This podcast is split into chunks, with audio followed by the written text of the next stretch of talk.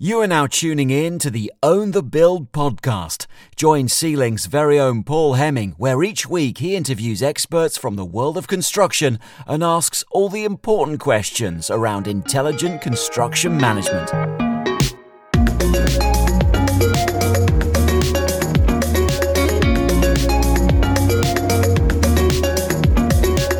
Hello and welcome to episode 63 of the Own the Build podcast with me, Paul Heming. Today's show is a unique show in many respects. The title of it is Data Literacy and Blockchain Technology in Construction. And we're joined by James Garner, who is Senior Director and Global Head of Data and Insights and Analytics at Gleeds, who I think everyone knows, but they're a leading global property and construction consultancy. Welcome to the show, James. How are you doing? Thank you very much, Paul, and I'm, I'm very glad to be on the show. Thank you for inviting me. Oh, it's good to have you on the show, James. I mean, that's quite the uh, mouthful of a title you've got there Senior Director and Global Head of Data and Insights and Analytics. You must be a busy man.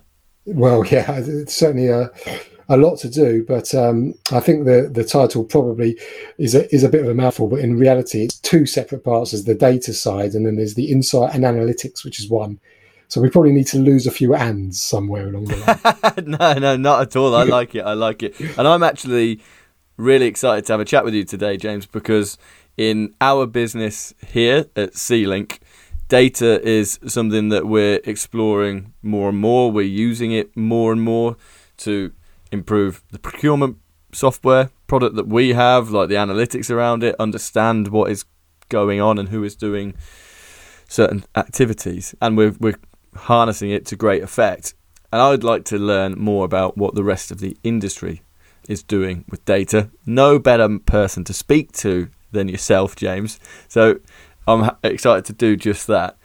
For everybody listening, could you just tell us a little bit about you, your experience and kind of how you ended up where you are today. Yeah, absolutely, and uh, yeah, it's it's a good question because obviously I started my career off as a as a humble QS, and uh, I start- were you humble? Because um, many QSs aren't.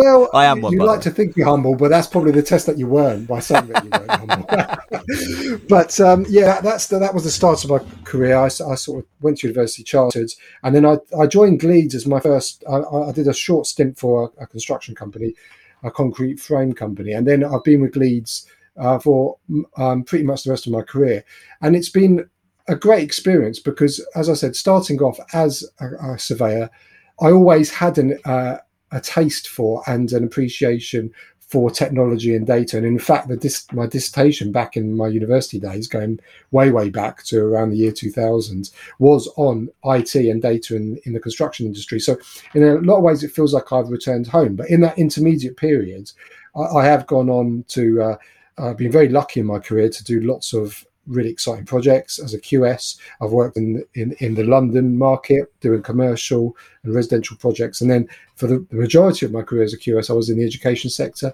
and worked a lot in Oxford, working with the Oxford colleges and worked for a lot of universities around the UK. And all that has given me a really good grounding, like a good domain grounding. And I'm glad I didn't go straight into the data IT side of things because I think having that kind of domain understanding and especially with our industry because it is it is so peculiar in a lot of ways and so fragmented um, Everyone tells me that every single week. You know, yeah, our industry is peculiar. It yeah, is, isn't it? It is. I, I, I, I, suppose everyone will say that about their industry, but I do think it is unique in that how many other industries has has this situation where you get some incredibly intelligent, clever, creative people together to form a relationship, form a team, produce something uh, for a year, 18 months, two years, three years, and then you all go your separate ways again. Uh, it's, you know, and we, and then, and then start the process again. So it is, it makes it unique in, in that way, but it also gives us a huge opportunity to become more efficient because that is, drives some of the inherent inefficiencies in our industry. And that's why I've always been really interested going all the way back to my days at university and how can we make this industry better? I think we all know that it, it could be better, and there's a lot of scope for change. And data's data's a, a huge part of that, it, because by its very nature, construction project has a heck of a lot of data come out the back of it. You know, whether that's to do with variations, cost, program, lessons learned, you know, design data. And the, the reality is at the moment, we just chuck away most of it. Yeah, well, I have to say, I have to say, in um, preparing for this episode, talking to you before, one piece of data really, really stuck out to me, James, that I, I, I saw from some of the research and data around the industry at the moment. I thinking it was by uh, the project data analytics community, and it it didn't surprise me, but it did surprise me. So, from a survey of twelve thousand major projects, only 0.5 percent of them managed to finish on time and within budget. And like I say, that did not surprise me in some ways, but at the same time, I thought, how can it be that bad? You go into a project with a 0.5% shot at effectively delivering it on time and budget.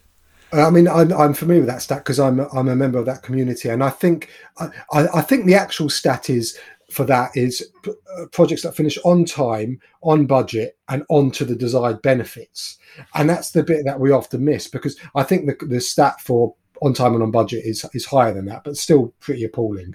But when you take into account on benefits, which means have we achieved the client's benefits that they wanted to achieve at the outset, that's where you get that absolutely hopeless stat. Because what happens is through a construction project is to achieve the first two, the budget and construction, the one that keeps getting compromised is the benefits. So you end up with a project, maybe it's even on time and on budget, but you've compromised the it's benefits half so of what much. you what you wanted initially. It's half what you want. Okay, and, that's cool. And we've got yeah, we've got to break that cycle. And the, you, you mentioned the project data analytics community, and they're a really important community. The stuff that they're doing is groundbreaking in a lot of ways. And for anyone who's interested in data in any way, shape, or form, I would encourage you to join the community.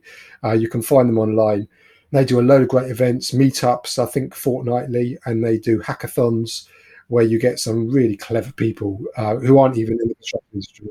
Yeah, we've got to talk about hackathons a bit later, actually, James. So I'm interested to talk more about that.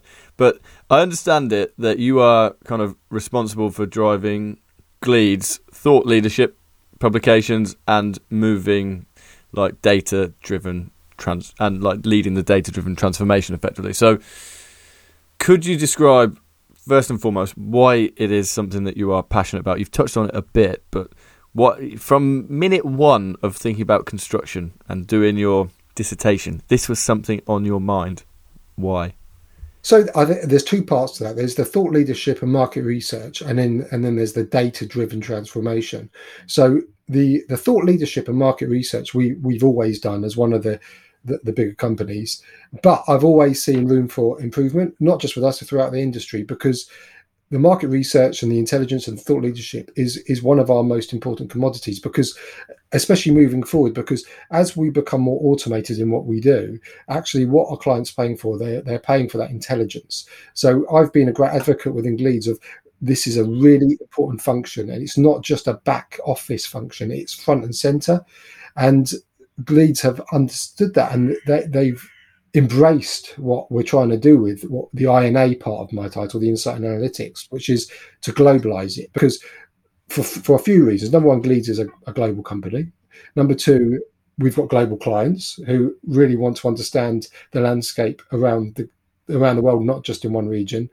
And and, and number three, um, it, it's it's our uh, as I said, it's our commodity. It's the, it's the way we can differentiate what we do to have our finger on the pulse of what's going on. So we've always had INA departments throughout the world. So for instance, we've UA, the UK has always been quite mature, but we've always had other regions such as Egypt doing really good thought leadership and market research. But what we're trying to do is bring that together into a globalized system. So we've now got a global research board where we collaborate, and that has been incredible. I've met some brilliant people incredibly clever people, but the synergy involved is huge. So to take obviously you've got different regions that have their own unique issues that are going on at any given time. For instance, the devaluation of the pound in Egypt is an, an example at the moment. But there's global issues like COVID is a good example that impacts everyone. So a client will want will want to know how that is impacting them throughout the world. So the globalization of the INA and the thought leadership is really important, and thought leadership as well. If you deal with the topic, we're going to talk about blockchain later. Well, that's not a UK only thing. That's a that's a global topic that we've got to understand. So it's a natural progression of what we've done is to and and it's a real selling point for Gleeds because we do have this incredible global reputation and global presence. To we're actually just utilizing what we've got and uh, bringing it together has been a, a really rewarding part of of my job. And you're responsible for pooling the global data, the global insight, the global thought leadership together for Gleeds and outwardly present it to the world and to the industry effectively. Is that right? Yeah. So, I, I, but what I would say is, you know, the, within each of the regions, I've got some incredibly clever people doing all the hard work. So my my my role. You're, you're just putting it out there. Yeah, exactly. But that's cool. That's good. It is cool, and, uh, and but I really want to make that point. It's not like I've come in and had to start something from scratch. The, the constituent parts were all there and doing a brilliant job already, but it was just bringing it together under a common kind of brand, if you like. So that's the INA side, and that's really exciting. But the data side and the data driven change is one of our key drivers for digital transformation. Because people talk about digital transformation and they see it as a means to an end, but actually, what you've got to look at it more is how do you what, what's the point of of digitally transforming and a big part of digitally transforming is being able to harness the data because if you're digitizing processes then inevitably you're going to be able to harness a lot more data from those processes. So similar to the ina what we've got is a lot of offices all around the world great presence but they've all matured at different rates. So that means there's you know different infrastructures. So what we want to do is bring all our data into a central place again for that very same reason that if we've got all the data centrally located then we can derive insights from that. And this is why data and ina go together because a lot of people say well they're two separate things. Well they are and they aren't. They are in that they there's two different uh, outputs but the, the reality is the data feeds the insights. So by, by having a, a good data infrastructure and a good data platform you're able to create incredible products for clients and and and internally to help your surveyors become more efficient. And you're able to derive better data driven insights and analytics.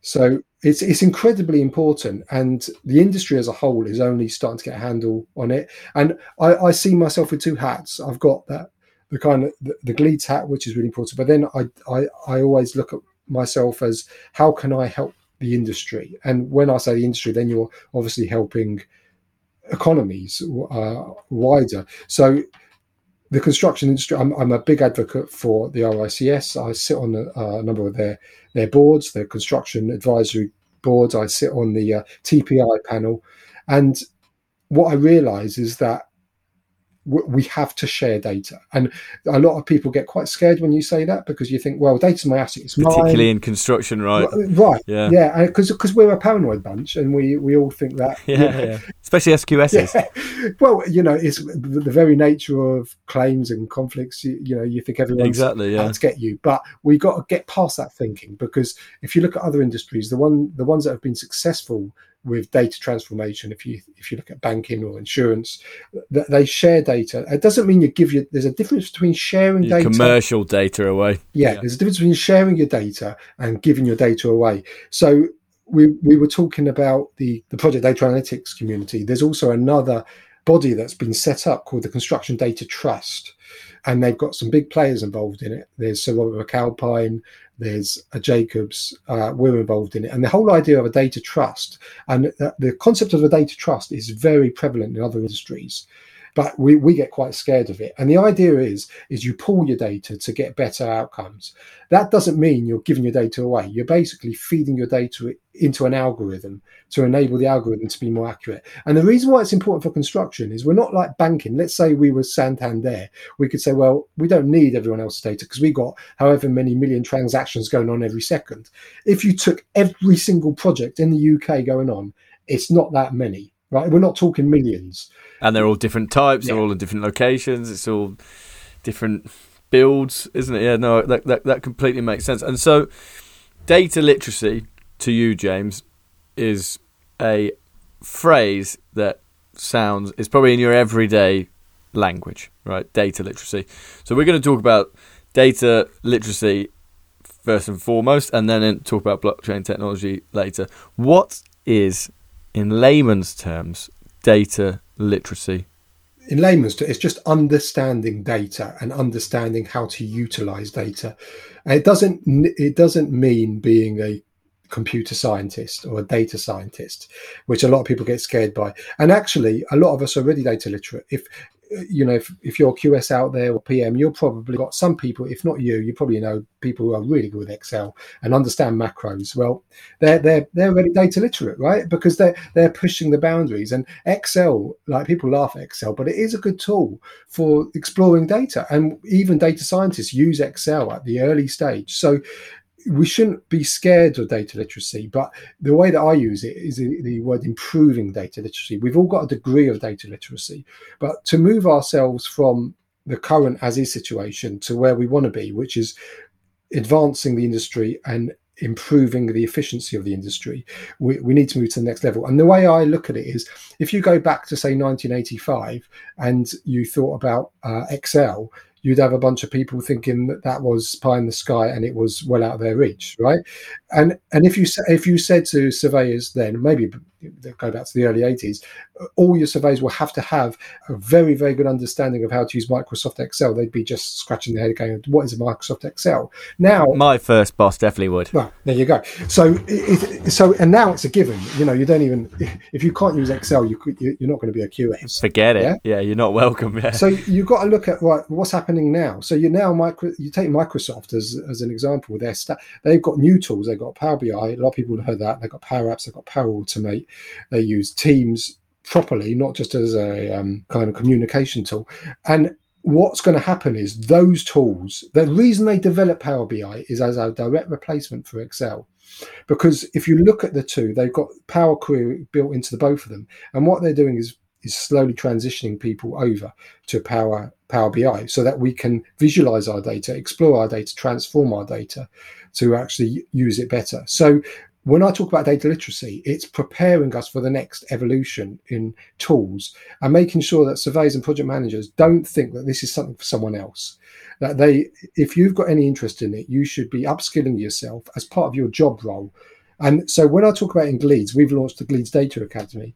We're saying to people, look, we can help you improve your skills. And there's a few ways we do it from very basic kind of lunch lunchtime seminars just to make people understand what these tools are to one day courses where we kind of talk more about the concepts. And then for people who are interested that we we actually use uh, the apprenticeship scheme to put them through a 15 month pro- project data analytics course which is powered by a, a company called projecting success. And we've got about 15 people going through the course so far. And in in that course, you learn how to use Power BI. Well, you first of all you learn how to use Excel properly. That's the first module. You learn how to use Excel. You learn how to use Power BI. You learn how to use Power Automate. You learn how to use databases properly, so SQL and things like that. You learn how to use a little bit of Python. I guess, I guess what I'm interested to understand though is data literacy specific to construction. When they go, when you you're sending these guys into the data academy, and we've got lots of people here who'll be listening, and maybe thinking this all feels a little bit abstract and trying to piece it together. What data are you pursuing? What data are you collating? What are you What are you trying to review effectively? Yeah, okay, that's a really good question, and uh, so it can be it, we're not trying to change the data that we're using. It's the, the, the typical data we get out of projects. So it'll be it, it can be anything from cost data to variation data, program data, RFI data, lessons learned data. So it's not, or risk registers is another good one. You know, any data or, or tables we use in Excel currently, you can use better. That's that's the bottom line, and you can use project data analytics and data literacy to get better use of that data. So I'll give you some examples.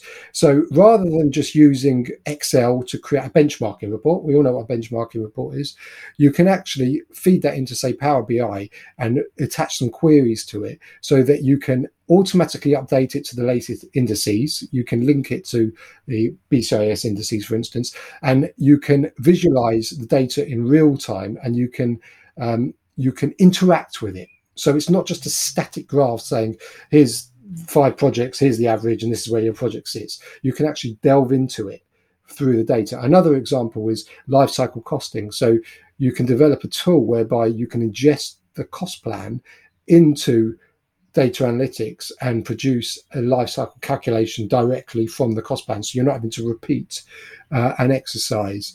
Another example is the use of rates. So all of us QSs get tons and tons of rates coming in um, from tender returns. Again, they probably sit in a drawer somewhere or, or on a file, uh, Excel file. You can use data analytics to pull that into a database and then be able to query that database to understand um, certain elements What you're spending on dry lining. So that makes perfect. Sense. So sense. I think you know it, it's. A, I'm glad you raised the question because if it, it's it shouldn't be abstract. What we're talking about here is we're not changing what we do.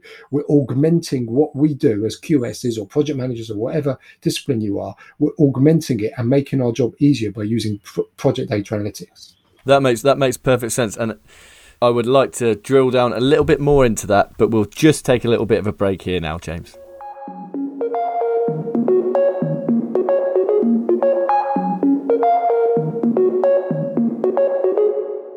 Hello, it's me again. I wanted to share a quick story with you on why I co founded C-Link with my best mate Chris. Chris and I, we're both QSs, and this is going to sound sad, but one night we were sat in the pub talking about subcontract tendering and we realised the industry had a problem. Number one, procurement was too paper based. Number two, it was too time consuming, and every QS had their own unique way of doing things. And number three, perhaps most importantly, if you want to competitively tender, you need to know hundreds of the best subcontractors. We simply didn't. That's why we created C-Link. It's software to solve subcontract tendering. We wanted to remove these challenges and help the industry get better. So if you, or someone you know tenders with subcontractors, you've got to see our software. Head over to our link www.get.c-link.com forward slash podcast to find out more. I will include it in the description box, so again, there's no excuses. Now, let's get right back to the show.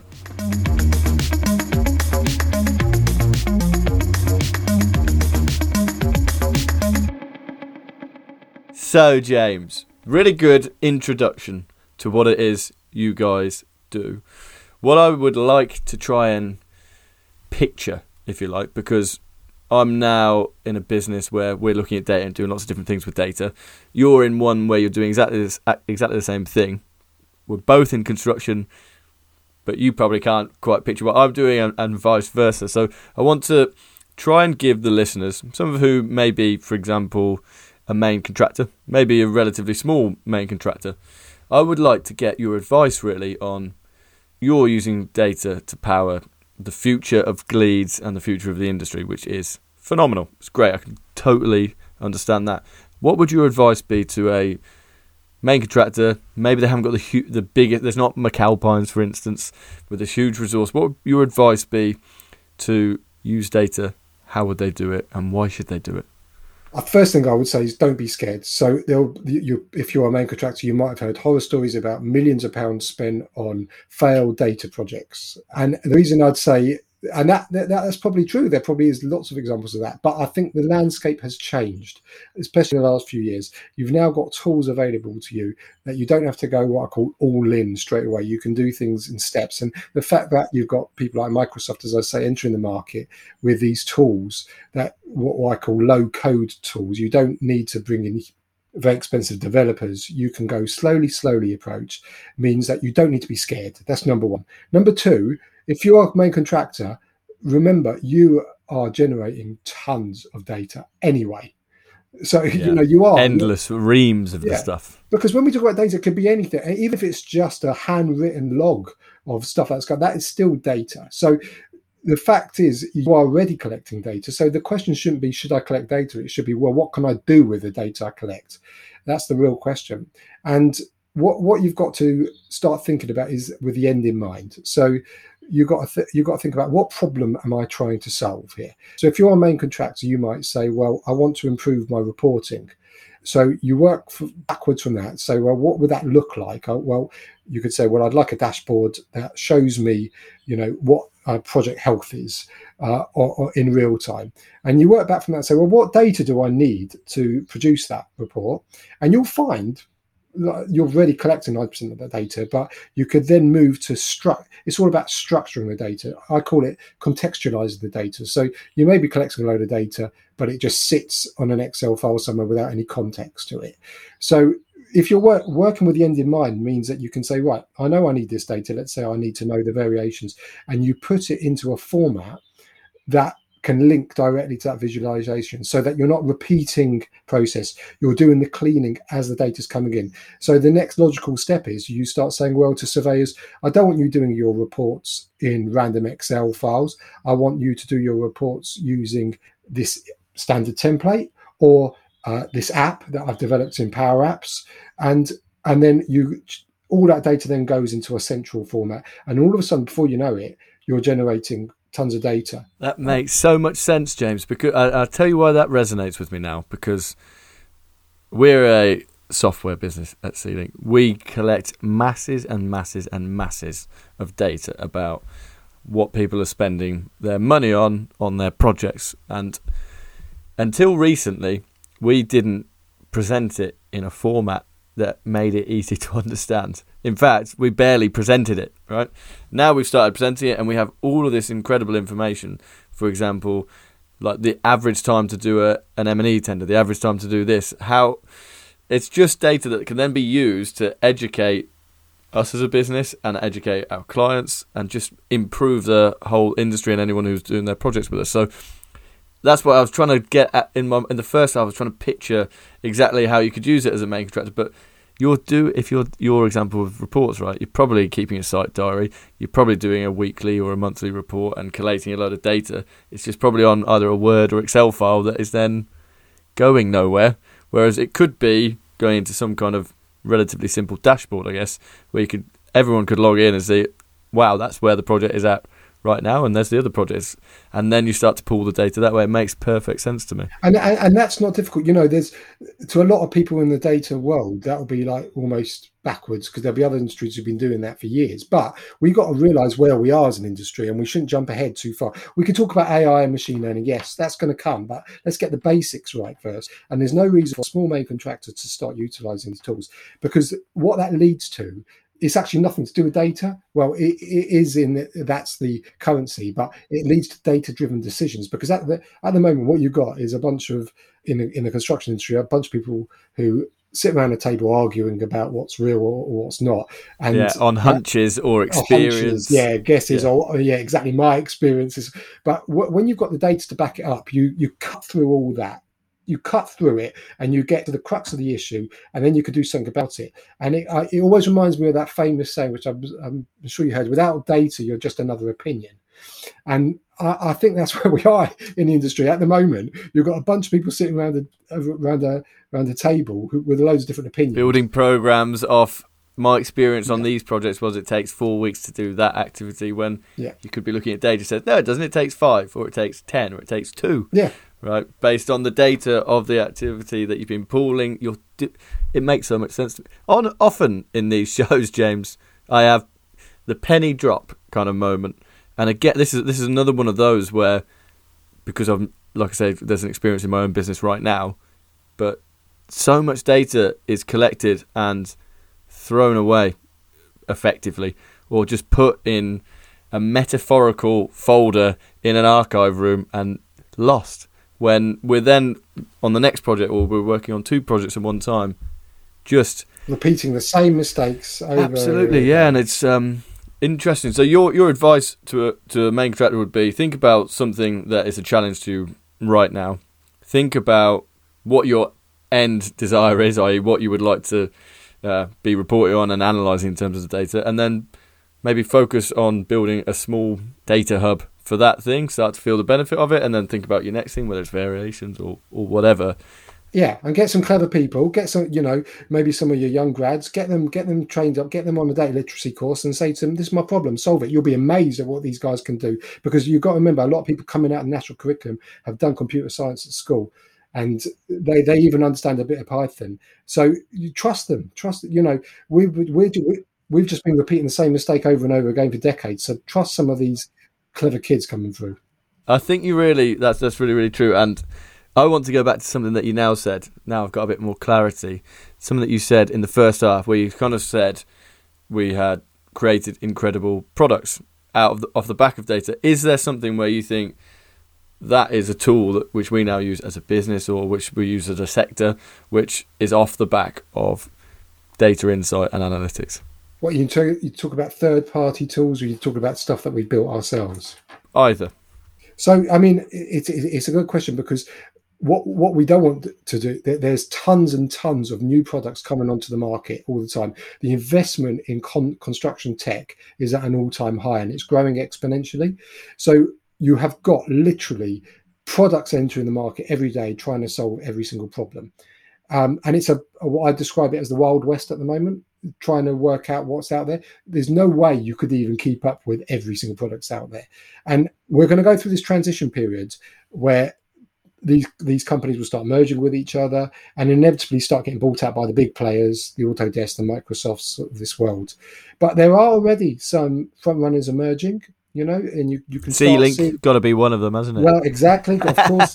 but, you've got people like um, you, you heard about nPlan, who are yeah. the AI related. Uh, we had them on the show actually. We had Dev, yep. the Dev, MD, on the show. So yeah, he's and he uh, he's a, and he's another member of the project data analytics community. Now, you know, they they've had investment from Google.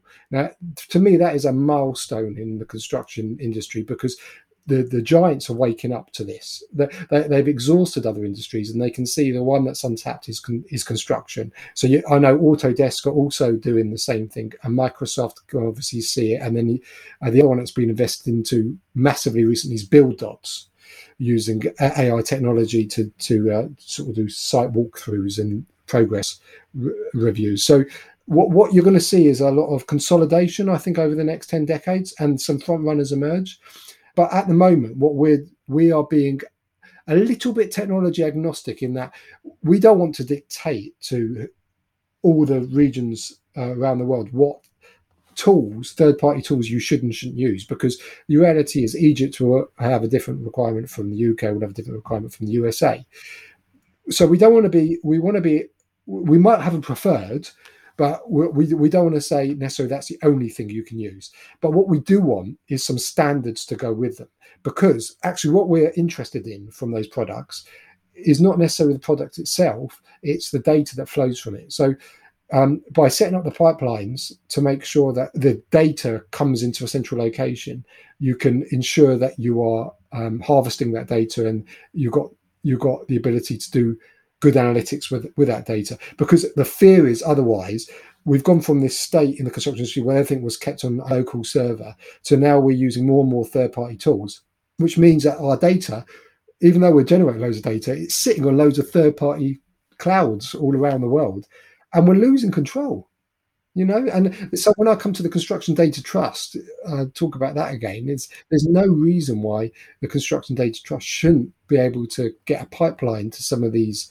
third party tools where they're the leaders in the industry not to use the data and give it out to anyone else but just to use that data to derive some algorithms so that they we can use it as an industry to to make our clients better informed. Yeah no, that, that that makes sense. James, I feel like I could talk to you for a long time about data literacy. I think think there's a lot to there's a lot to unpack. no, not at all, not at all. But we did say, and we're running out of time on the show, so we did say that. So the title of the show was going to be, or is, data literacy and blockchain technology in construction. Now, I know that you want to talk all about Bitcoin. I'm only joking, but we're going to talk about blockchain blockchain technology briefly.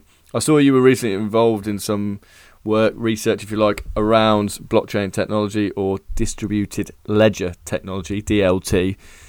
Could you talk about this? I, I can I can't see my producer Umar at the moment, but I know that he is salivating at the thought of this part of the conversation. He'll be excited by this. It might be a big letdown then, because uh, I'm going to say that there's not a huge amount to talk about at the moment, in, in, insofar as I, think this is one for the future. So, as part of my role and I working with in Gleeds, it's also looking we're looking at what can we do right now which is the stuff like the dashboards and you know and then we're looking at what's coming in the future like the ai and the machine learning. That's like the near future. And then you're looking at you know what's around what's around the corner. So that's when things like blockchain or distributed ledger technology and and metaverse and things like that all come into play because all these technologies are here to stay. And we're at the very early days of them but we need to understand how they're going to affect our industry. So we have done some research into distributed ledger technology because to, to me, it is an obvious opportunity for the industry in a number of ways. So, you know, as QSs, we deal with finance. And one of the big things that we argue about as contractors, QSs, and consult QSs is, is often process and value. Oh, don't get me started on consultant QSs. well, so, you know, you could, blockchain, a distributed ledger would just put all that to bed because everything will be done through the blockchain. And I, I think there's a huge opportunity for construction contracts to utilize blockchain because if you take the NEC, for example, it probably is a better example than JCT, although it could also equally work for JCT. The reality is that they're, all processes, right? It's all, especially the NEC, it's all time frames. It's all around you shall do this by this date, otherwise this will happen, and that's perfect for blockchain. Uh, you, you know, you can put you, so I, I, wouldn't be surprised at all if in the next decade or so, you know, the, those big contract uh, consortiums start transferring to blockchain. But then I think also for you know financial reporting and the way that we um, report on program. I mean, everything we do where it involves data, in theory, could utilize distributed logistics, data. like yeah. site deliveries. God, it, like, like, it's never ending. My my mind starts racing when you start thinking about it, and like you say, it would put to bed so many of the not even disputes, obviously the disputes, but just the day to day debate and argument that you have over over things unnecessarily. Yeah, I think. I, I, think there's some work to do before we get there because the contracts, particularly JCT, and it reminds me a bit of SMM because uh, there's a parallel here because JCT was obviously written many many years ago. I can't remember when the first version came out, but it was you know at least 60, 70 years ago, and so that language they never wrote that with a thought about this, this could be put into blockchain technology. And even though it's been changed and modified, and we're at um, the latest version, it's still based on very legalistic language of, of, the time. So it would probably need to, you'd probably need to modify as well, which is similar to where we are with SMM and NRM because NRM is the follow up to SMM. Now, SMM, those were all written really as ways to get a standard way to for contractors to price buildings. But and, and it works really well for that. You know, it's been working for decades for that, but it's not great for computer science because it doesn't really contextualize the data enough. And it's similar issue with blockchain. I I don't think you could just do it out of the box tomorrow. If somebody came along, if if JCT tomorrow said, "Well, we're going to create a blockchain version," they couldn't say, "Well, we'll just we'll, we'll put it into code and it's done." I, I guess the yeah take some work. The, the question being, are these institutions forward thinking enough to, to take that step, which I think is a question I often think about in my mind. But I have only got one more question for you now, James. So, obviously, I, I know this with my business, but contech investment is at all time high, as you said. So, there is so much money going into construction technology now. There's so many people putting in new ideas, good ideas. It's a pivotal decade, as I see it for construction and how things are going to develop.